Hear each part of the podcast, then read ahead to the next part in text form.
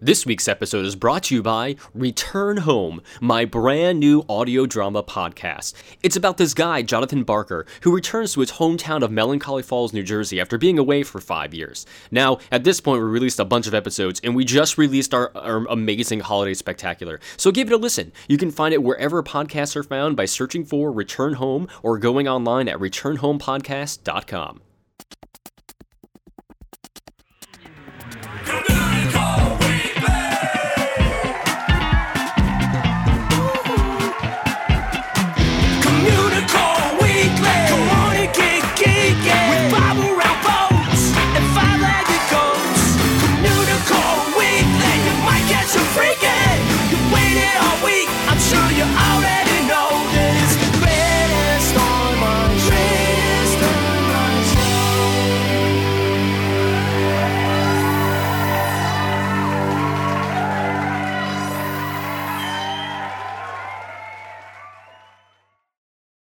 and welcome to Communicore Weekly, the greatest online show and home of the world's first pair of independently born identical twins.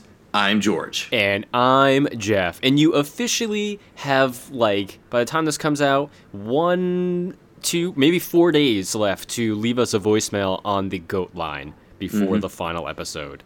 Um, it's 424 785 4628, and we have a lot.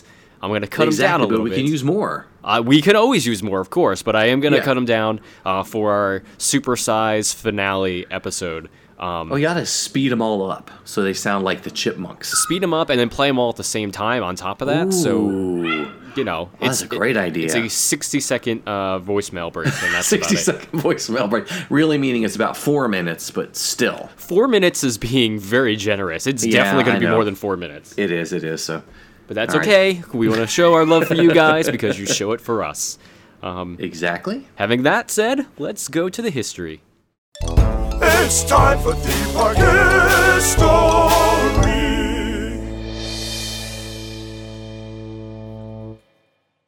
So, two weeks ago, we got distracted a little bit by the holiday episode, but two weeks ago, we started our look at the Lagoon Amusement Park. And we ended when the park closed during World War II uh, for two seasons, mainly due to shortages and rationing. And after the war, uh, Lagoon would see major changes that probably saved it and then also prepared it for the future. So the park had been owned by the Bambergers since the opening, and they didn't have the time to keep it up after the war.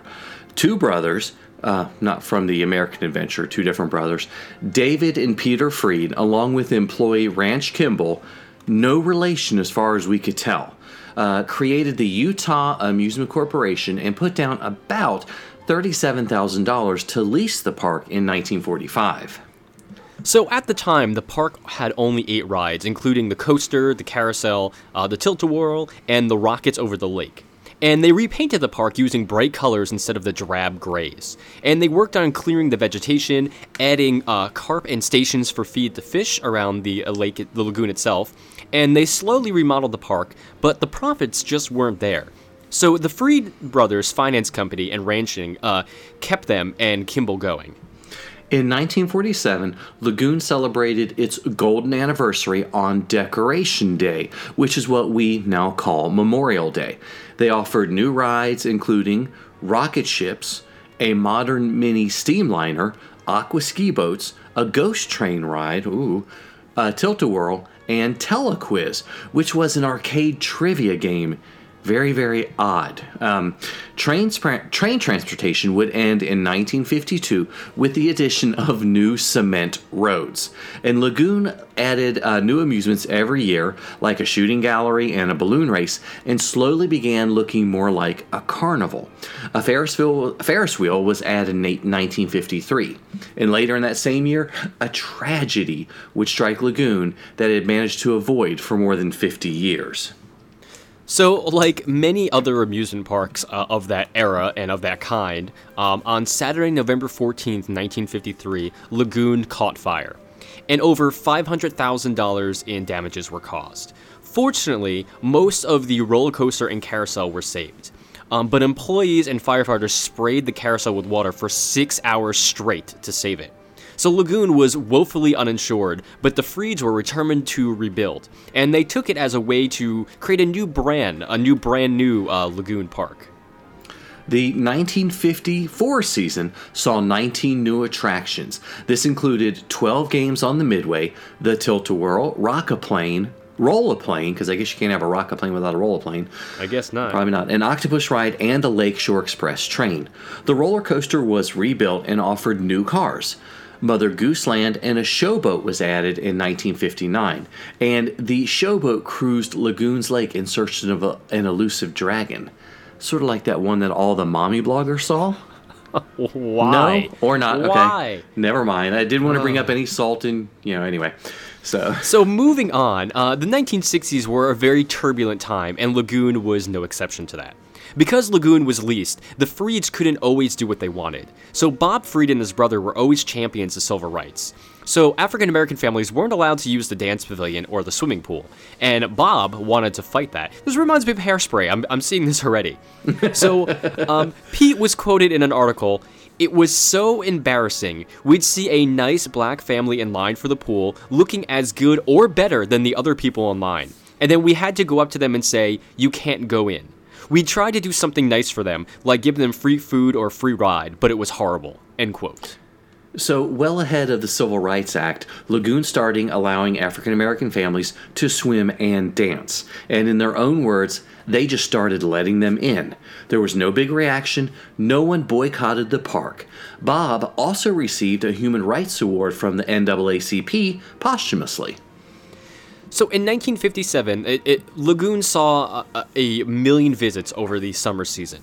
Uh, 1960 brought a Disneyland like speedway to the park, and in 1961, the Space Scrambler, the Spook House or the Tunnel of Terror, uh, Fascination, Shooting Gallery, and IQ Zoo were also added. In 1963, Simon Bamberger, the founder of the park, was honored with a bus near the entrance. The rest of the 1960s would see the addition of more rides, like a Steel Wild Mouse coaster, more Midway games, the Terror Ride, Animal Land Tran, uh, Train, and the Lagoon Opera House. And the 1970s saw a lot of growth. This included a sky ride, Dracula's Castle, a Himalayan ride, and a, a wilder mouse coaster, and a log flume. And one of the biggest changes was Pioneer Village. Lagoon spent over $2 million to move and restore 30 historic structures. A description of the Pioneer Village follows quote, Take a stroll along rustic wooden sidewalks, get your picture taken in Old West apparel, or cool off with a double scoop ice cream from the Pioneer Village Ice Cream Parlor.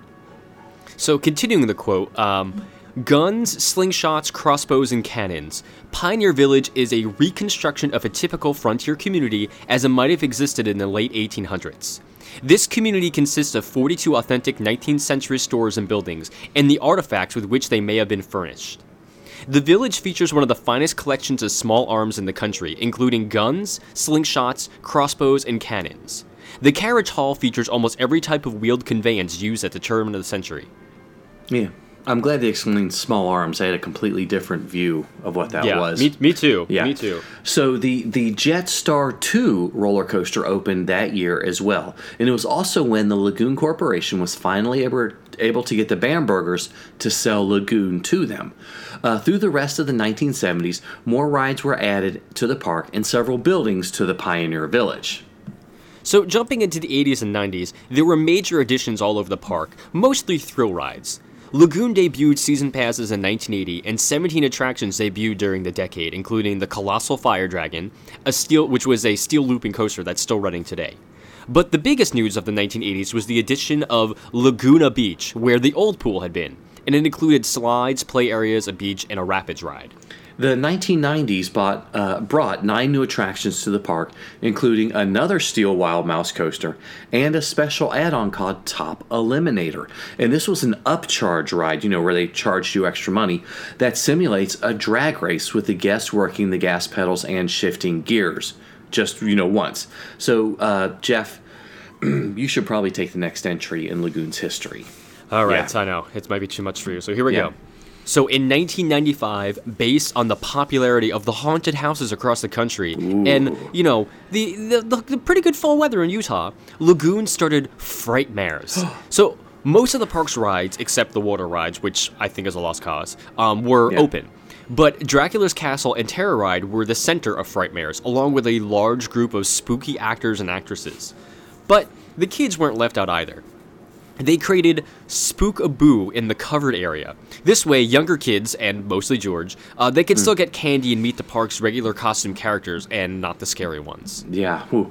So Lagoon meets the 21st century with 12 new rides in the first decade and included our three brand new coasters. Yay.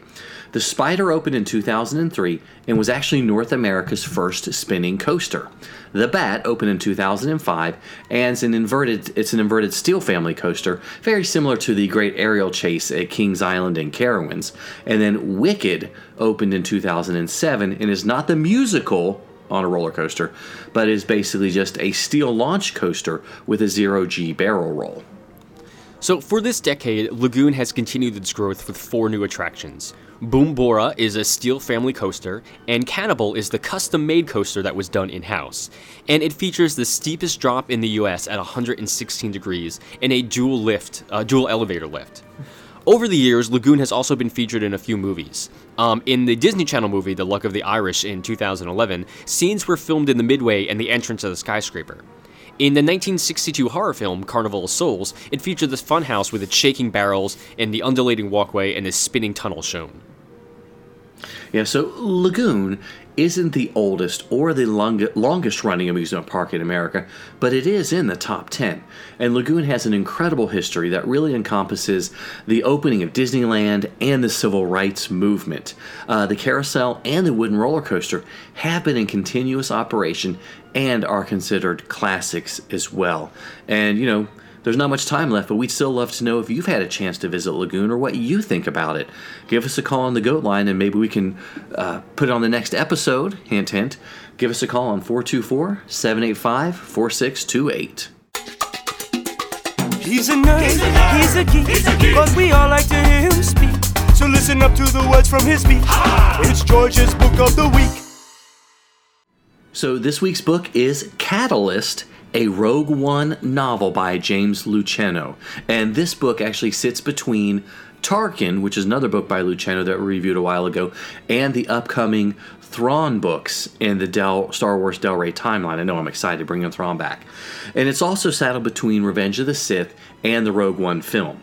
Uh, I tried to stay away from all the spoilers for the Rogue One movie, but uh, I assumed that reading this novel wouldn't be too bad. And actually, you know, I did read the book before I saw the movie, and after watching Rogue One, I realized that reading Catalyst added a lot to the overall understanding of the film. There were a lot of points that were referenced in the book that came to fruition in the film. You know, it's not necessary to read it before the film, but it's definitely worth checking out.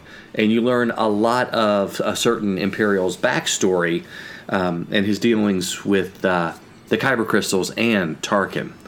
So, you know, Jeff and I are both fans of Luceno's other works. Tarkin, Um, yes. yeah, yeah. Tarkin was wonderful. It was a great look at uh, the career of Wilhuff Tarkin, and Catalyst does offer further insight into Tarkin in relation to the other characters of the the newly formed Empire. And uh, the main character of Catalyst is Orson Krennic and Galen Erso. We see both of those in Rogue One. And Krennic is an engineer who's also a member of the top secret Death Star project. Don't tell anybody. And Galen is a researcher and scientist who sort of uh, unwittingly brought into the project itself. And, you know, uh, Galen has been working with the Kyber crystals, which you know that's part of the Death Star weapon, and that there are points he just isn't quite sure what's going on because he sees himself as like a pure researcher. And, you know, Krennic spends some time manipulating other scientists and getting them to work on these projects for the good of the Empire type, you know, motivational speech, that sort of thing. But when they start actually using Kyber crystals from Jedi lightsabers, it sort of uh, bothers uh, Galen and his wife. So, uh, about the book itself, it's it's a pretty dense political thriller. It, it does talk about ethics, has a lot of intrigue, a lot of machinations on different levels. The characters are tied well into the other novels, and now obviously the film Rogue One that we've seen it, and you know it, it, it does keep you on the edge of your seat. Even though you sort of know what's going to happen, we know we're going to end up with a Death Star somehow. You still don't know what's going to happen. What is Galen going to do battling his his conscience, so to speak. And you know, I know Jeff and I talked about it a little bit. Uh, the book was good, but it was slow. It, was felt very- like, and yeah, especially compared it to was Tarkin. too long. It was very long. Yeah. Where, and where Yeah. Tarkin, I thought, moved along at a good pace and really did a great job with the backstory. I really felt like this one dragged in a lot of places, and I mean, Yeah. it, it's nothing against um, uh, the, the writing itself. I just feel like there were some some guidelines he had to do, Mm-hmm. and he was kind of stuck with what he had, so it wasn't as good as it could have been if he was, you know, free to go. Sure. Um, Yeah. But it's you know, it's good. It's just not Tarkin good. Yeah, it's not what we expected, and it does. You know, parts of the beginning are confusing because Count Dooku is still alive in the beginning of the book, and it does jump around a little bit without giving you a lot of clues as to the time period. And it does. The catalyst does end well before Rogue One, so there's some other time in there as well. Um, like I said, I I really like the fact that they brought Tarkin back in. You get another view of Tarkin. The more I read about him, the more I like him. Uh, he's a great character, and you know, eh, overall, I recommend it, especially going hand in hand with the Rogue One film. I'm glad I read it. Uh, I do recommend you read it because it'll give you a lot of insight into Orson Krennic and Tarkin and Galen, and give you a better feel for the characters and what's happening. You know, because uh, mini review of Star Wars Rogue One, it was like the first 45 minutes. I'm like, what? What is this? Yeah, if So- you, I feel like if you didn't read the book, you might have been lost a little because a lot of that information Yes. flies out pretty quickly in the film. But this definitely Yeah, but it's- gave me a deeper understanding of the plot line of Rogue One. Yeah. Even though I loved Rogue One, don't get me wrong. Oh, yeah, but yeah, this yeah, yeah. definitely this this definitely deepened my knowledge and my appreciation for the film overall. Exactly. So, uh, if you liked Rogue One or think about seeing it, definitely read Catalyst by James Luceno. It really will help. If it's a legend that you seek, come on and take a peek at the window of the week. This week's window is located in Tokyo Disneyland and it reads Miss Abigail Potter, dressmaker, day dresses, traveling suits, and party gowns. Now, Ab- Abigail Potter is actually the long lost sister of Harry. Um, she did not get accepted into Hogwarts. I was gonna ask. I know. Really? crazy. Okay, that's pretty cool. We're just kidding. Um, Abigail Potter actually worked on the architecture of Cinderella Castle of Tokyo Disneyland, so she's still pretty important in Disney history. Yeah, it sort of makes sense with uh, Cinderella, the dressmaker, traveling suits, party gowns. It's Exactly, It's a great exactly. tie-in. Really is. Hogwarts Castle, Cinderella Castle, same thing. And it's all the same. Sometimes you might see it, sometimes you don't. Hey, look, what's that? It's a five legged goat. So there's this really cool tribute uh, to Roy O. Disney hidden in plain sight at the Disney theme parks, but no one really knows it. Um, but over in the Japan pavilion at Epcot, there is a Toro. Now, a Toro is a stone lantern used to illuminate the grounds of Buddhist temples and such.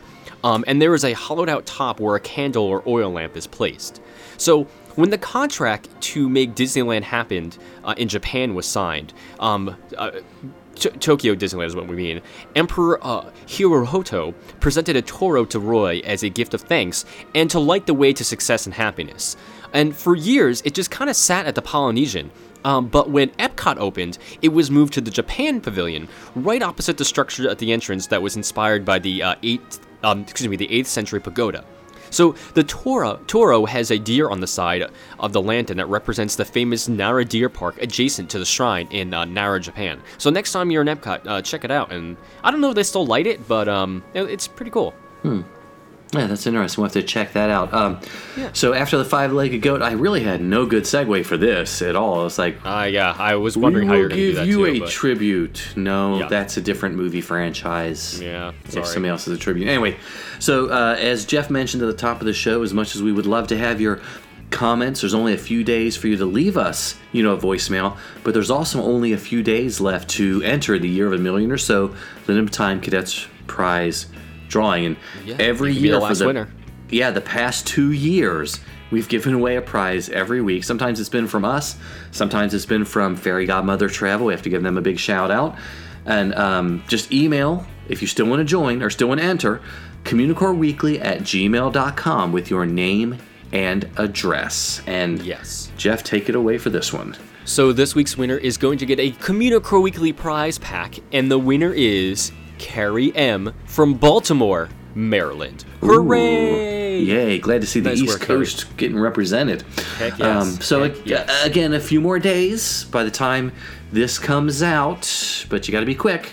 Mm-hmm. Send us an email. Okay, so thank you guys so much for watching and listening to another episode of Communicore Weekly. However you get the show, whether it's on YouTube, iTunes, leave us a comment, leave us a rating. We'd love to hear what you think. Mm-hmm. Email us again at communicoreweekly at gmail.com with a, a comment, a bathroom photo, or just to say hello. And you can also still like us on Facebook at facebook.com slash Weekly. And follow us on Twitter, Instagram, and Periscope. I'm at Imaginerding. He's at Jeff Heimbuck. And by the time you hear this, you probably have like two or three days left to give us a call on the Communicore Weekly Goat line at 424 785 4628. And I think regardless, the commuter store might be open for a while longer. It'll be open forever. Exactly. So visit uh, Communicore Weekly and check out some of the incredible t-shirts. And I'm gonna keep sending out uh, cadet membership cards provided I still have them. I'm running out though, but uh, send a self-addressed stamped envelope to um, Communicore Weekly, PO Box 432, Orange, California 92856. All right, so for Jeff Heimbuck, I'm George Taylor. And for George Taylor, I'm Jeff Heimbuck. Thanks so much for listening, guys and gals. We'll see you next week on Communicore Weekly, the greatest online show.